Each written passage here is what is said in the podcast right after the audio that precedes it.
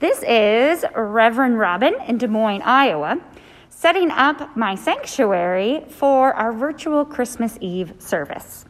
This podcast was recorded at it is 12:45 Eastern on Wednesday, December 23rd or Christmas Eve Eve, which is not a thing, but I like to think about it that way. Things may have changed by the time you hear this, but we will still be lighting our candles and singing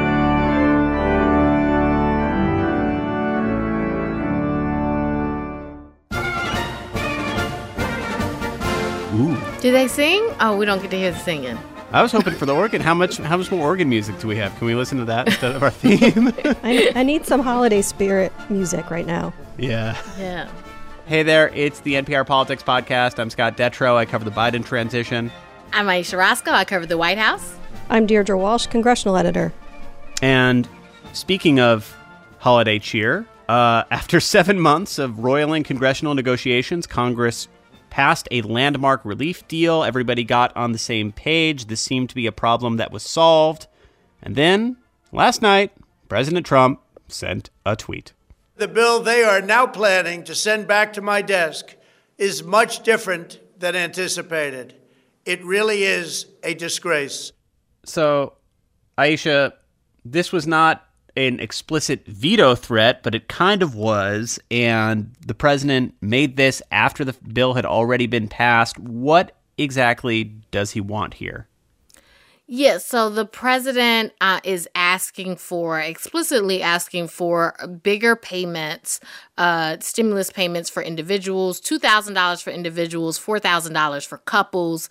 Uh, he also said he wanted um, the tax break that was brought back in this uh, bill to last for longer than what is in the bill right now. Um, this tax break is known as the three martini lunch tax break by by critics uh, who say that it benefits, you know, executives more than it will benefit struggling restaurants. Um, but those are some of the things. And he also raised these concerns about other things being in the bill, not seemingly acknowledging that this isn't just a COVID relief package, but this is a, a spending bill. It's the, the relief package is coupled with a spending bill that funds the entire government, right? Right. I mean, these these are programs that the president asked for in his own budget months ago and programs that he has signed in previous annual spending bills. I mean, things like money for the military, more money for the military, money for military pay raises. And, and Deirdre, we, we had talked about this a lot, but it's worth just emphasizing one more time as the president comes out and, and, and tries to blow this up after the bill had passed, after Congress has left town. He was absolutely totally disengaged from these negotiations for the last few months, right? I mean, really, that's been the president's MO during his pretty much his entire first term. I mean, he, he, he has not really engaged that much with Congress. He left the negotiations on this COVID relief bill, as he had uh, in previous COVID relief packages, to his Treasury Secretary, Stephen Mnuchin. And Republicans on the Hill were given the assurances that the administration was signed on to this package. And and it's Ayesha, it's really worth pointing out that that the party that the president is undercutting the most here is Republicans because he comes out and says, "I want two thousand dollar relief checks for every American." The Republicans had negotiated this down to six hundred dollars, and it was interesting. You saw House Speaker Nancy Pelosi say, right right after this video came out, "Great, yeah, let's do two thousand dollar relief checks. I'm all for it." Yes, uh, uh, President Trump is sort of acting a bit like a Grinch for Republicans, right? He's still in their um, Christmas uh, deal.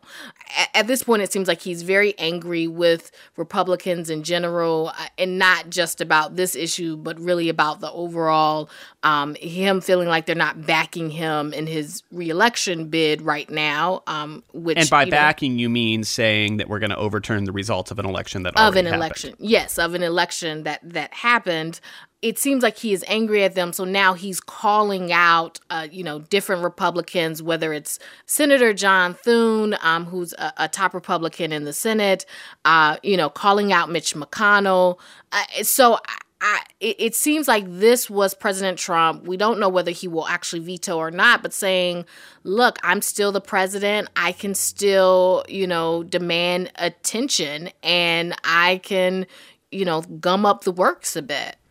Deirdre, do you have any sense how this could play out going forward? I mean, given that now you have Democrats running in, in the special election in Georgia, you have the House Speaker saying, yeah, we've been pushing for bigger payments. Let's do $2,000. Like, what what are the options going forward and, and what are the deadlines that we need to think about?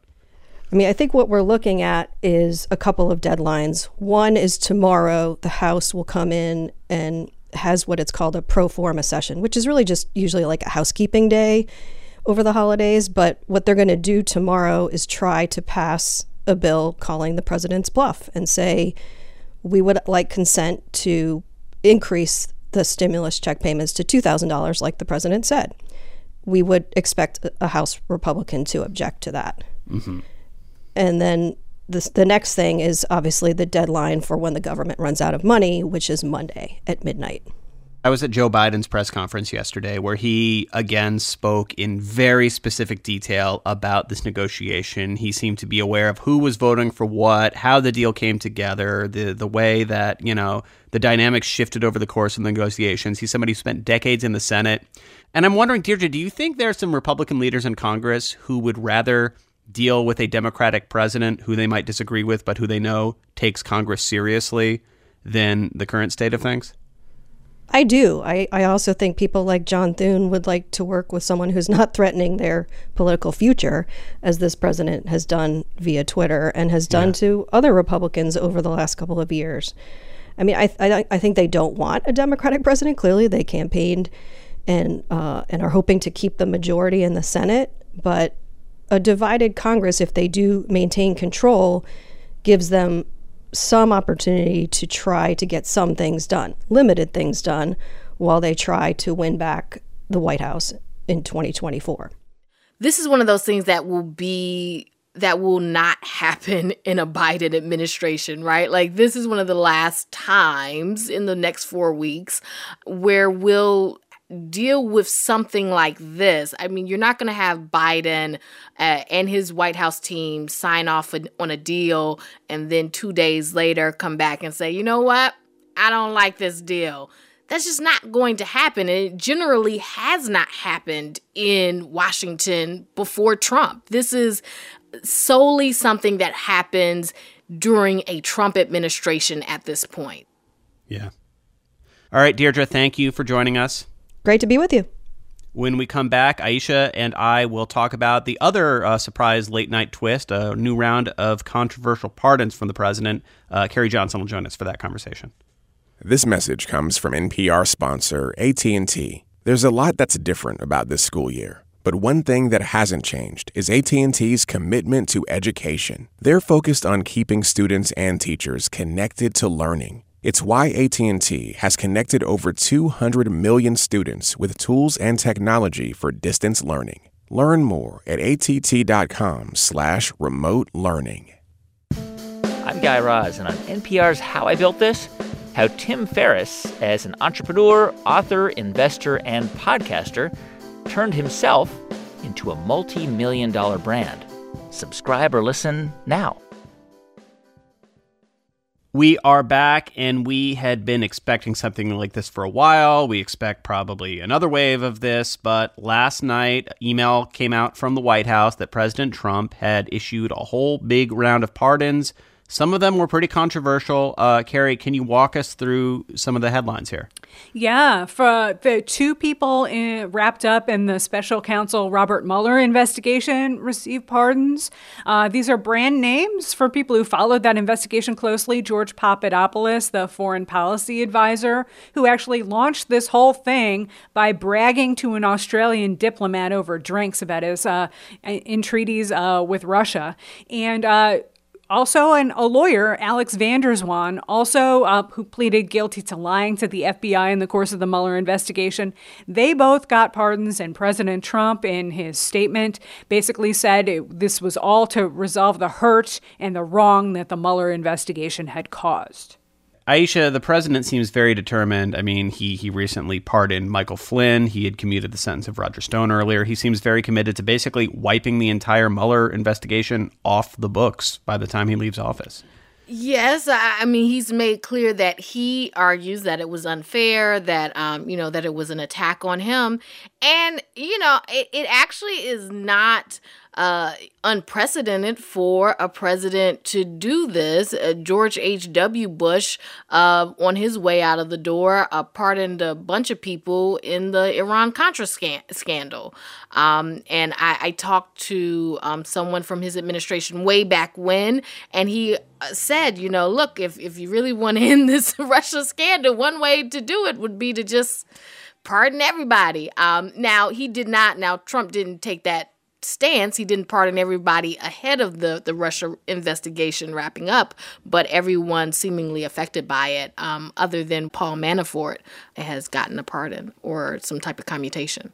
Carrie, the president also pardoned uh, three former Republican congressmen who had been convicted on various corruption uh, charges.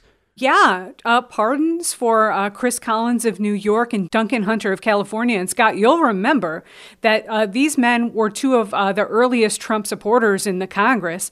And Steve Stockman, who uh, was serving time, got his sentence commuted. Uh, Steve Stockman, former lawmaker from Texas, and he'll get out of prison early because of President Trump said he was worried Stockman, being 64 years old, might be at risk of getting COVID 19 behind bars. Let's talk about uh, one other set of pardons here. President Trump pardoned uh, several uh, Blackwater private contractors who, in 2007, shot and killed several uh, Iraqi civilians in Baghdad. Carrie, this story was an enormous story at the time. It has not been in the headlines for a while. Can you remind us what these men were convicted of and what kind of message a pardon for them sends? Yeah, this was a terrible, terrible incident that really uh, uh, resonated around the world and certainly soured, further soured relations between the U.S. and Iraq. These four men, former military guys uh, working for Blackwater, the security firm founded by Erik Prince, uh, a longtime supporter and political ally of President Trump, opened fire and threw grenades at, at a crowded traffic circle or square in Baghdad in 2007, and over 12 people were killed. One of them was a nine year old boy named Ali. I went to the sentencing for these guys about five years ago. It was a really a very emotional hearing. Uh, Ali's mother and father spoke and, and asked why why these men had done that. His brother said that Blackwater was sent to the country to secure uh, Iraq, it, but it didn't secure anything. And really, the message I'm hearing from legal experts and former military is that when you pardon people uh, who have engaged in uh, what they believe to be human rights type crimes, it sends a terrible message to law enforcement and active duty military about what the U.S. will tolerate and what its values are. So, this set of pardons in particular has really, really touched off a lot of alarm around the yeah. country. And Ayesha, do we expect more pardons like this in the next few weeks? I, that's the general expectation uh, that there will obviously be more controversial uh, uses of clemency. Uh, that is not necessarily unusual um, uh, for a president either, but President Trump could go f- much beyond what other presidents have done. Um, there's also a hope from some activists that there will be more uh, use of clemency for people who are not politically connected, or at least not politically connected in the way some of these people are. Indeed, uh, Harvard Law School professor Jack Goldsmith has done a rundown of the 65 Trump pardons to date, and he concluded that 60 of the 65 clemency grants by President Trump, those people had personal or political connections to President Trump or his family. Well, this was a this was a podcast where we are sorting through a bunch of unexpected things that came out of President Trump's Twitter feed late at night. We've done that hundreds of times over the past few years. There's about four weeks left. I have a feeling we're going to do this a few more times, but uh, we'll leave this conversation here, though.